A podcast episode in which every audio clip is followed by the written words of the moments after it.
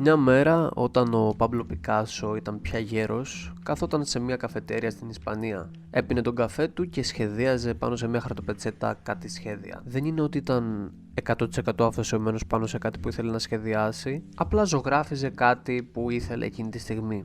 Κάτι παρόμοιο που κάνουν οι μαθητές στο σχολείο ζωγραφίζοντας πέι πάνω σε τείχους και σε τετράδια. Ο Πικάσο βέβαια δεν ζωγράφιζε πέι, αλλά κάτι ιμπρεσιονιστικά σχέδια τα οποία εγώ και εσύ δεν μπορούμε να εκτιμήσουμε, πάνω σε μια χαρτοπετσέτα γεμάτη με λεκέδες καφέ. Ωστόσο, ενώ ζωγράφιζε μια γυναίκα που καθόταν εκεί κοντά, παρατηρούσε τη ζωγραφιά. Λίγο μετά, ο Πικάσο τελείωσε τον καφέ του, σηκώθηκε, τσαλάκωσε τη χαρτοπετσέτα και πήγε να φύγει. Τότε η γυναίκα τον σταμάτησε και του είπε: Ει, περίμενε, μπορώ να έχω αυτή τη χαρτοπετσέτα πετσέτα πάνω στην οποία σχεδίαζες. Θα την πληρώσω, του λέει. Εννοείται, λέει ο Πικάσο. 20.000 δολάρια. Η γυναίκα ταράχτηκε και του είπε: Γρήγορη παρένθεση εδώ για να σε ενημερώσω ότι μόλις ανακοινώθηκε το νέο μου σεμινάριο για την ενίσχυση της αυτοπεποίθησης. Αν σου αρέσουν αυτά εδώ τα βίντεο, πολύ πιθανό να σου αρέσει το σεμινάριο που έχω δημιουργήσει. Είναι ένα τρίωρο βίντεο τέτοιου είδους animated μορφής πάνω στην ενίσχυση της αυτοπεποίθησης, στο υποσυνείδητο και στους τρόπους, στις τεχνικές και τις ασκήσεις που χρειάζονται έτσι ώστε να δημιουργήσεις την αυτοπεποίθησή σου. Θα βρεις link στην περιγραφή αν θέλεις να το παρακολουθήσεις. Η γυναίκα ταράχτηκε και του είπε: Τι, σου πήρε μόνο δύο λεπτά να το σχεδιάσεις. Όχι, κυρία μου, της λέει ο Πικάσο. Μου πήρε πάνω από 60 χρόνια να το σχεδιάσω αυτό. Και τσαλάκωσε πάλι την χαρτοπετσέτα του, την έβαλε στην τσέπη και έφυγε από την καφετέρια.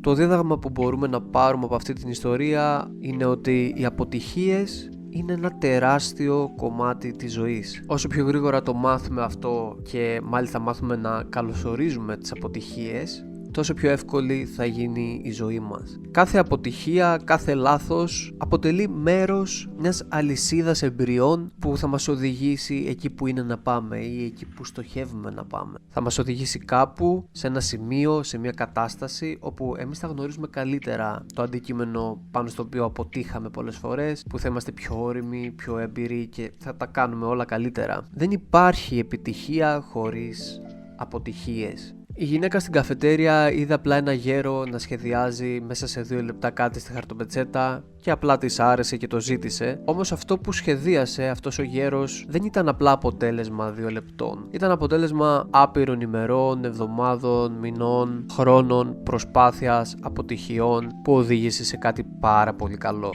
Το κακό με την επιτυχία είναι ότι φαίνεται μόνο όταν αυτή επιτευχθεί. Βλέπεις κάποιον να έχει πετύχει κάτι, βλέπεις ας πούμε έναν επιτυχημένο ποδοσφαιριστή και το μόνο που βλέπεις είναι το αποτέλεσμα, ότι είναι ένας πάρα πολύ καλός ποδοσφαιριστής που παίρνει εκατομμύρια, όμως για να φτάσει εκεί που έφτασε πραγματικά πόνεσε άπειρες μέρες στην προπόνηση, με τραυματισμούς, στη βροχή, κάθε μέρα να πονάει, να προσπαθεί έτσι ώστε να φτάσει σε αυτό το αποτέλεσμα που εσύ βλέπεις και το θεωρείς δεδομένο. Βλέπεις ένα επιτυχημένο επιχειρηματία, τον ζηλεύεις ή τον θεωρείς τυχερό που έφτασε εκεί ψηλά και πλέον είναι οικονομικά ελεύθερος και μπορεί να κάνει ό,τι θέλει, ενώ αυτός για να φτιάξει ίσως αυτή την επιχείρηση να κόπιασε πιθανότατα για πάρα πολύ καιρό, για μήνες, για χρόνια, χωρίς πραγματικά να πληρώνεται για τις προσπάθειές του. Η ανταμοιβή για αυτόν μπορεί να ήρθε πολύ μετά, μετά από πολύ κόπο, μετά από πολλές απλήρωτες ώρες και εσύ το μόνο που βλέπεις είναι το αποτέλεσμα, οπότε σου είναι εύκολο